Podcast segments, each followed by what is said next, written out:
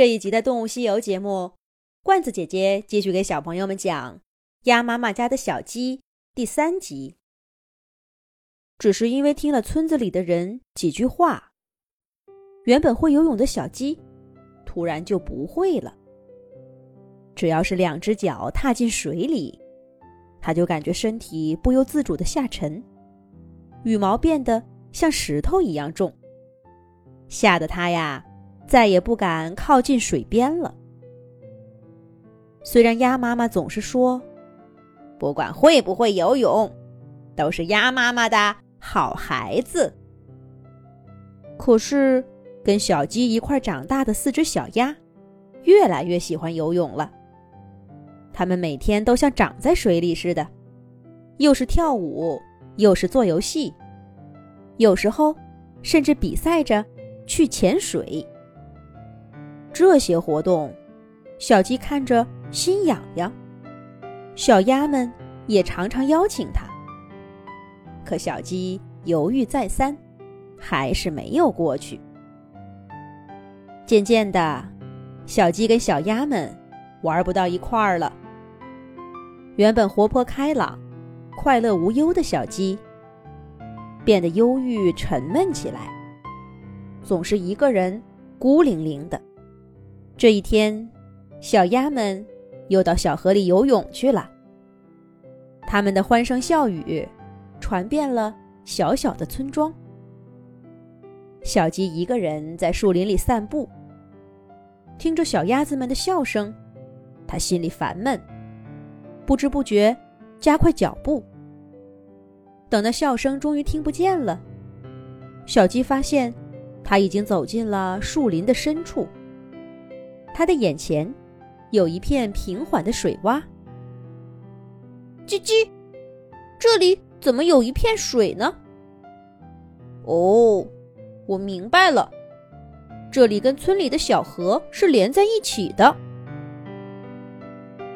不过那小河在这里平静下来，连一朵浪花都看不到。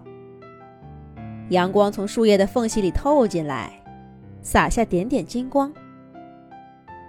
叽叽，小河呀，小河，你这么漂亮，这么可爱，可为什么我就是不会游泳了呢？小鸡心事重重的走到水边，试探着抬起脚丫来，向水中踩了踩。冰凉的水花涌到它脚面上，小鸡觉得很舒服。可是，他还是没有勇气再往前迈一步，到河水中游一游去。小鸡收回了脚丫，掉头往回走。可刚走了两步，小鸡就停下来，紧张地盯着前方的草丛。他看见一只野猫正弓着身体，趴在一块石头后面，虎视眈眈地看着他。也就是一瞬间的功夫，野猫腾的一下跳起来，向小河边奔来。小鸡吓得浑身的毛都竖起来了。这可怎么办呢？左右都是茂密的树林，后面是紧追的野猫，只有前方这一条路了。野猫眼看着就要扑过来，小鸡再也来不及细想。张开翅膀，身体前倾，像鸭妈妈教它的那样，用脚丫拍打着水花。那一刻，小鸡忘记了对水的恐惧，它心中想的只有快点游，快点游，沿着小河游到村子里，游到妈妈的身边。说也奇怪。小鸡这样想着，虽然水花依然从脚丫中间漏进来，虽然羽毛依然被打湿了，可是小鸡觉得它的身体十分的轻盈，像一艘快艇似的驶过水面，飞快的游回了自己的家。而野猫呢，早就不见了踪影。小鸡跳上岸。抖了抖身上的水花，一溜烟儿的跑回家去。他扑进鸭妈妈怀里，高兴地说：“妈妈，我会游泳了！我又会游泳了！”鸭妈妈也高兴地抱住小鸡，说道：“嘎嘎，小鸡会游泳了，真是鸭妈妈的好孩子。”重新学会游泳的小鸡，变得更加开朗自信了。它跟四只小鸭子一块儿，在小河里开心的游泳、玩耍起来。这一天，鸭妈妈。把小鸡和小鸭们叫到草地上，教他们另一项重要的本领——飞行。